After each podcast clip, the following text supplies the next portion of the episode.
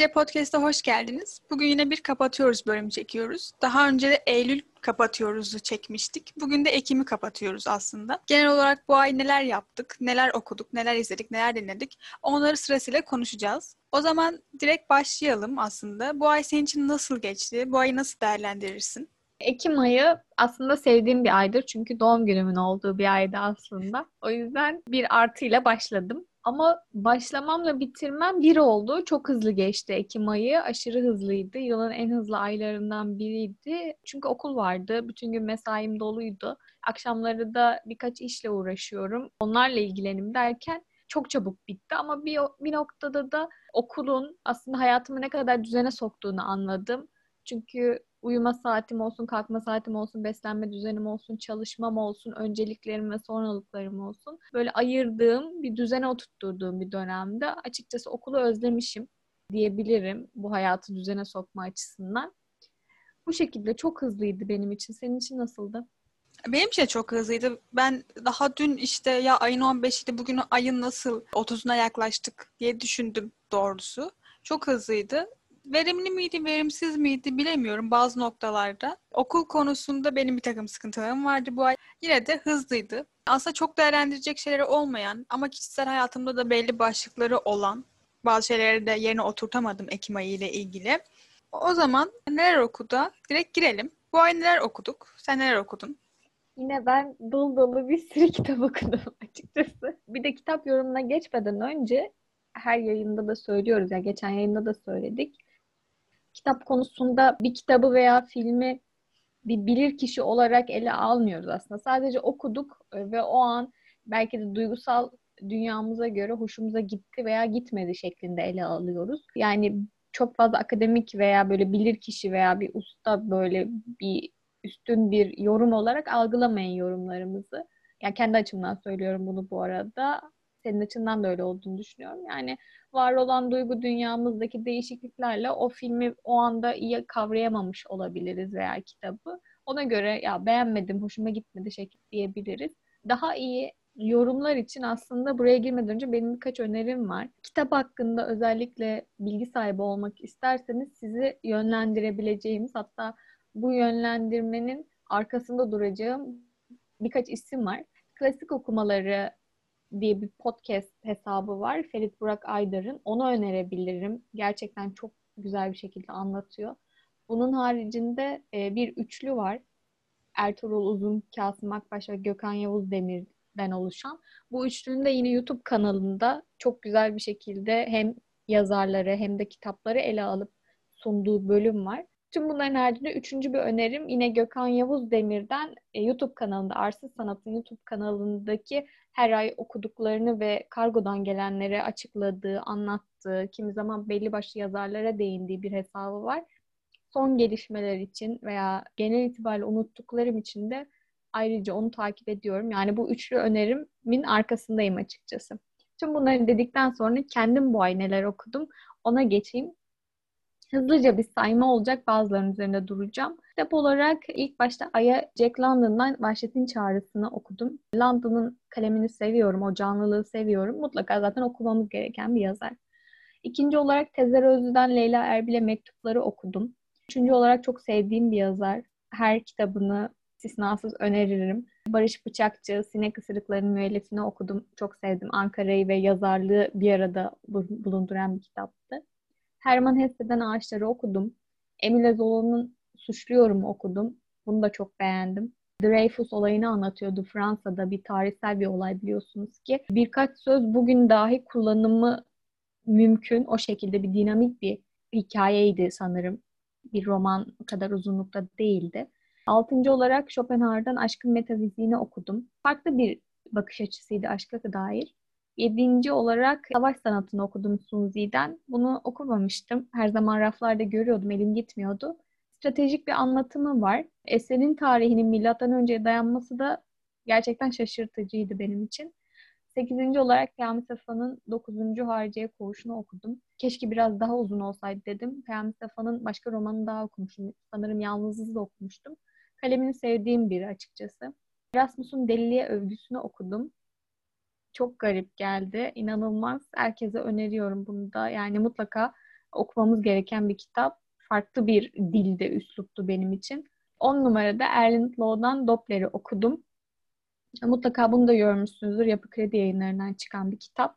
Farklıydı. Aslında alt metinleriyle veya anlattıklarıyla farklı bir noktaya dikkat çekiyordu. Okunabilir. Ve son olarak burada iki şey söylemek istiyorum. Bu ay çok değişik bir şey yaptım. Normalde kendime hiç yapmazdım böyle bir şey.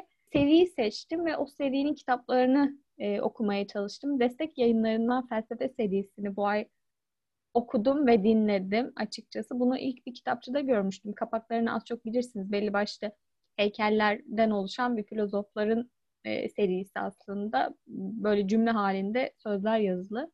Bunu birazını dinledim. Dinlemem şöyle oldu. Storytel üzerinden dinledim. Bu ay birkaç işle uğraşırken aynı zamanda başka iş yapmayı da sevdiğim için uğraştığım işe karşılık onu da arkadan dinledim. Ya benim için bir meditasyon gibiydi hepsi de. Yaklaşık 6 kitap dinledim. Aynı zamanda okudum. Bazılarını da koştum gittim hemen aldım. Açıkçası çok açıkçası ilginç bir deneyimdi. ilginç bir serüvendi ve devam edeceğim buna. Çünkü beni çok farklı yerlere götürdü ve o işin sürekli özü dediğimiz anlamam gerekiyor, anlamamız gerekiyor, kavramamız gerekiyor dediğimiz şeylere götürdü. Çünkü pek çok insan buradan Diyojen'den tutun da Nietzsche'ye kadar, Confucius'a kadar, Baltasar Gracian'a kadar, Hallacı Mansur'a kadar, Hipatya'ya kadar pek çok insanın, pek çok filozofun düşüncelerini ele almışlar ve bunu çok güzel bir şekilde kurgulamış destek yayınları. Ben çok beğendiğim bir seri oldu açıkçası. Bana çok iyi geldi. Buradan en çok beğendiğim Hipatya'ydı açıkçası. Çünkü tanımadığım bir kadındı. Bir kadın bir filozoftu. Açıkçası hep kadın bir filozof arayışındaydım. Ve onu bulmuş oldum. Beğendim. Bugün günümüzdeki kadın hakları dayanışmasında mutlaka bakılması gereken bir nokta da olabilir kendisi. İkinci olarak belki de en çok sevdiğim Nietzsche'den Kaderini Sev çünkü aslında hayatım buydu. İnsanı ve hayatı aşmanın felsefesi diyor anlatırken alt metin olarak. Aşmak tabiri bana çok doyurucu geldi. Sevgiyle söyledikleri de gerçekten birebir düşünceme aşırı uygundu. Çok beğendim. Dediğim gibi altı kitap daha okudum ve okumaya devam edeceğim. Ee, burada aklıma bir soru geldi. Aslında bunu size yöneltmek istiyorum buradan. Twitter ve Instagram'dan cevaplarınızı bekleriz hangi filozofu tırnak içinde belki de bir peygamber olarak, bir ilah olarak, bir tanrı olarak veya size yol gösterici olarak görüyorsunuz? Bunu çok merak ediyorum açıkçası.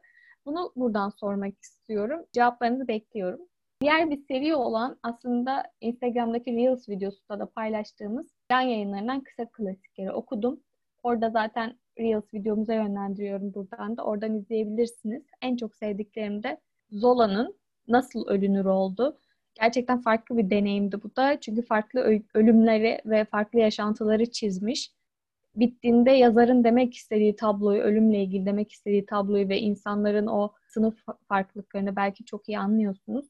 Dostoyevski'den Uysal Kız oldu ikinci bir favorim. Bu da burada da keşke bitmeseydi dediğim bir hikayeydi. Bir de Jack London'dan Kızıl Veba oldu. Özellikle bu dönemde belki virüs döneminde ilginç bir kitap. Tam böyle dokundurmalı. Bir hastalık sonrası sıfır noktasına nasıl dönülür bunu anlatıyordu. Normalde sıfır noktasına dönmek diye hiçbir tezim veya düşüncem yoktur hayatta ama e, burada belki bu sıfır noktasına dönülür mü tartışması yapılabilir bunun üzerinden. Bu şekildeydi. Yine yoğun bir dönem olmuş benim için. Sen neler okudun? Veya benim okuduklarımdan okudukların veya eklemek istediklerin var mı? Peyami Safa'yı okumuştum ben de senin okuduğun kitaplar arasında. Biraz eskiden okumuştum aslında çok hatırlayamıyorum ama sadece dilini sevmiştim ve gerçekten o çocuğun bacağının sızısını mesela hissetmiştim. Orası güzeldi. Şu an elimde Kızıl Veba var. Onu okuyorum, evet. Hepsini hatırlayamıyorum. O kadar çok kitap saydın ki hepsi aklımda kalmadı ama arada bir tane daha okudum var diye hatırlıyorum. Bu şekildeydi. Storytel'e aslında ben de giriş yapmak istiyordum ama sen de deneyimin iyi olunca belki bu vesileyle iyi olmuş olabilir. Özellikle otobüs seferlerinde ya da yolculukta iyi olabiliyor bence. Sürekli karşıma çıkıyor o zamanlarda. Ben neler okudum? Ben Berat Türkeli'den Komünist'i okudum. Bu onun otobiyografik romanı. Ben aslında çok otobiyografik roman sevmiyorum ama bence Türkeli bunu çok güzel yazmış. Çok güzel özetlemiş ve kendisi de söylüyor zaten. gerçekten birebir ne yaşandıysa onu yansıtmaya çalıştım. Üzerinden çok uzun süreler geçmesine rağmen demiş. Ve bu şekilde hatırlaması her şey net ve sadece net, net olanı yazması güzeldi. En sonunda da tüm bunlarla ilgili bir değerlendirme yapmış. Değerlendirmesini ben daha çok beğendim. İnsan kendi hayatıyla ilgili bu kadar net şeyler söyleyebilmesi zor. Bu seviyeye gelmesi de bence çok iyi. Çok başarılı buldum. Sonrasında Gogol'un Paltosunu okudum. Çok kısa bir hikaye ama çok uzun romanlarında bile söylenmeyen, söylenemeyen şeyleri çok fazla söylemişti. Güzel bir kitaptı. Bazı şeyler çarçabuk oldu. Bence o olabilirdi. Ama çok başarılı oldu. Tabii yorumma ihtiyacı olmadan çok başarılı olan bir kitap. Sonra Gabriel Garcia'nın Kırmızı Pazartesi'ni okudum. Garcia'nın aslında epey bir romanını okudum ben bu sene. Galiba da bunların bir sıralaması varmış. Bunu senden öğrenmiştim. Gabriel Garcia'nın kitaplarının. Aslında okudukça sıralamayı biraz anlıyorsunuz. Ama ben sıralamasız okudum. Bu kitabı da güzeldi. Bence tüm kitapları güzel zaten. Sonrasında Tezer Özlü'nün Çocukluğumun Soğuk Gecelerini okudum. Tezer Özlü'den okuduğum ilk kitaptı. Güzel bir kitaptı. Zaten çok fazla kitabı olmayan bir yazar. Şunu fark ettim. Çoğu kitabı beğenmişim okudum. Herhalde başladığım şeylere karşı saygı, emeğe karşı saygı mıdır bilemiyorum ama güzel kitaplardı. Gerçi yazarlarla alakalı bunlar ama yine iyiydi. Dili çok hafifti. Hemen bitti. Ee, ve yine hayatın evrelerine dair. Bence hatta bu kadar yalın anlatması iyi çünkü nedense kitabın ana karakteri kadın olunca çoğu zaman böyle çok bir karma şey giriliyor ya da büyütülüyor ama çok yalındı. Bence o açıdan iyiydi. Sonra Sevgi Soysal okudum. Senin çok sevdiğin bir yazar. Bunu biliyorum. Bunun üzerine ben de bir Sevgi Soysal okumak gerekir diye düşündüm. Onu da Tante Rosas'ını okudum. Güzel bir kitap o da.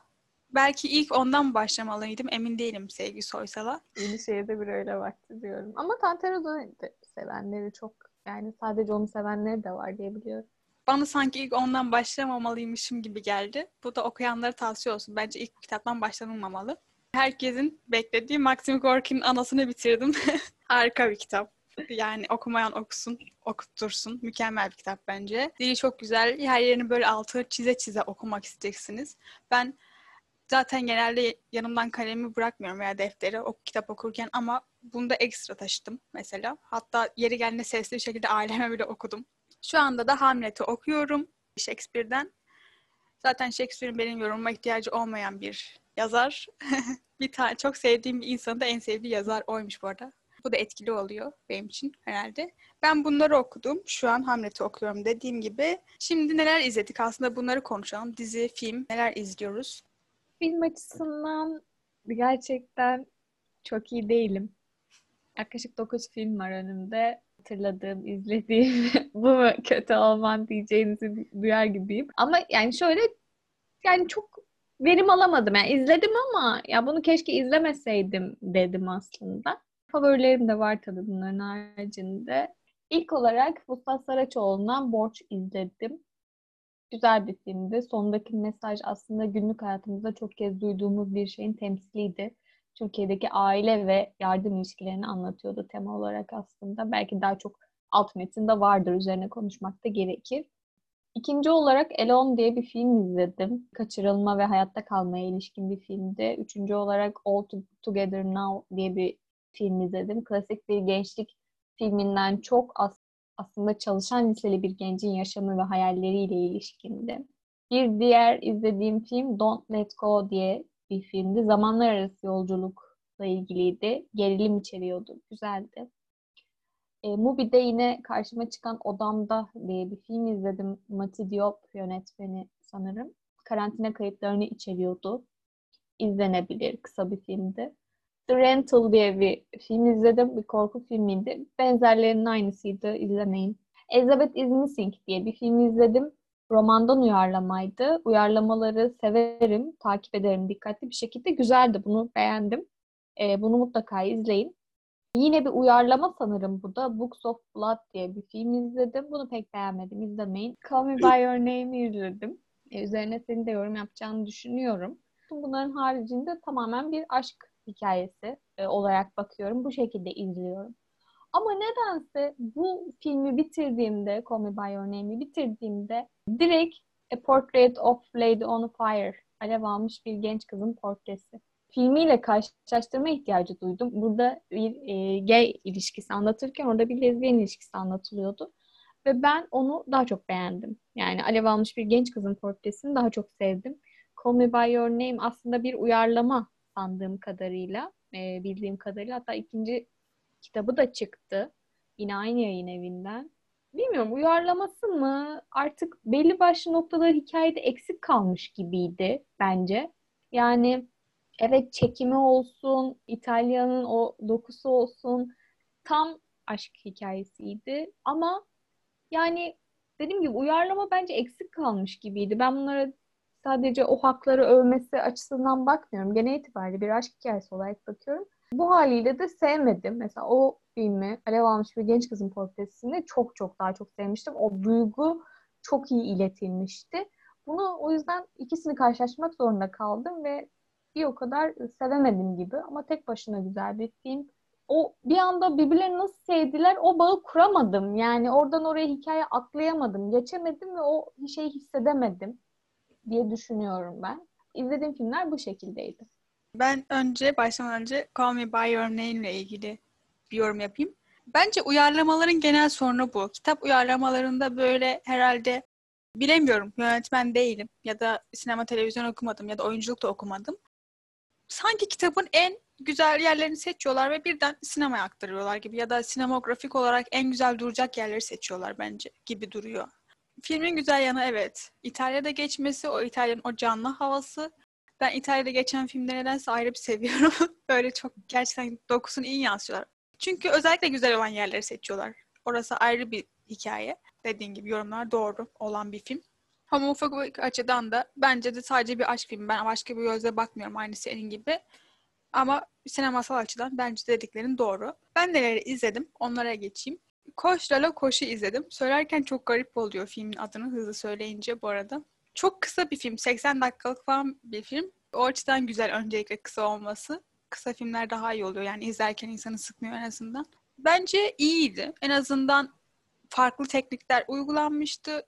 E, hikayeye farklı bir bakış açısı vardı. Birden fazla aslında bunu böyle filmle ilgili spoiler vermeden söylemek çok zor ama bir olay vardı. Olayla ilgili üç tane farklı e, ihtimali değerlendiren bir filmdi aslında. Üç ihtimalle çekmişler. Hangisi oluru siz seçmiyorsunuz ama işte bunlar bunlar bunlar olabilir şeklinde çekmişler. Bence bu açıdan güzel bir filmdi. Ben beğendim. Zaten filmin çoğu koşmakla geçtiği için oyunculuklara dair de pek bir şey söylenmiyor. İkinci olarak Francis Ha'yı izledim. Sen de daha önceden izlemiştin diyebiliyorum. Senin sevdiğin bir film diye de biliyorum. Güzel bir film. Yani böyle o siyah beyaz olması hoştu. Sonra o gerçek hayatla ilgili, sonra arkadaşlıkla ilgili güzel şeyler vardı. Böyle içten içe üzüldüm azıcık bir şey arkadaşlıkla ilgili. Kendi yaptığım hataları bile gördüm belki bir noktada ama belki hala yapmaya devam ediyorumdur. Güzel bir filmdi yine o da. Sonra The Woman in the Fifth diye bir film izledim. Bunu Gizemli Kadın diye çevirmişler Türkçe'ye. ne kadar doğru bilmiyorum.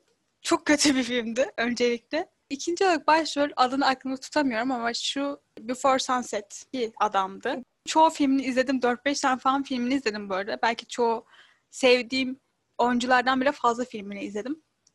Ama kendisinin oyunculuğunu sevemiyorum, beğenemiyorum nedense. Onun oyunculuğu beni çekmiyor. Yani yine ben bunun yorumcusu değilim ama oyunculuğunu çekmiyor dediğim gibi. Film de aşırı saçmaydı. Böyle bir gerilim şeklinde mi ya sanat filmi çekmek istemişler sanırım. Anladığım kadarıyla gerilim de yapmaya çalışmışlar, dram da yapmaya çalışmışlar. Birden ortaya çıkan bir kadın var sonra kayboluyor. Saçmaydı. Sadece tek güzel olan yanı Aynur Haşhaş çalıyordu filmde. İki, filmde ikinci söylemek istediğim şey şu. Çok kötü bir şey bu. Sanırım Avrupalılar doğudaki insanları şöyle sanıyorlar. Zar zor girdiği Avrupa ülkelerine bir şekilde girip orada hemen illegal işler yapmak isteyen tipler ve genellikle hepsi at hırsızı oluyor büyük ihtimalle. Bence Avrupalıların doğudaki insanları bu şekilde yansıtması çok kötü.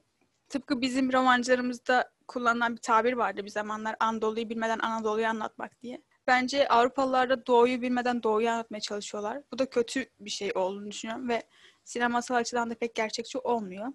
Madem Greta Gerwig'in bir filmini izledim. Bir de yönetmen olduğu bir film var Lady Bird. Hatta e, Oscar'a aday mı olmuştu bir dönem falan. Onu izledim. Bence o da çok güzel bir film değil. Fena da değil ama çok da güzel değil. Bir anne kız ilişkisi var merkezde. Sonra arkadaşlık ilişkileri var. Bir gençlik filmi aslında. Ben bu kadar büyütülmesini anlayamadım. Belki ben iyi bir izleyici değilimdir. Ama çok beğenmedim dediğim gibi. Yine de izlenir. Belki benim göremediğim şeyleri görebilirsiniz. Sonrasında Tabutta Röveşata'yı izledim.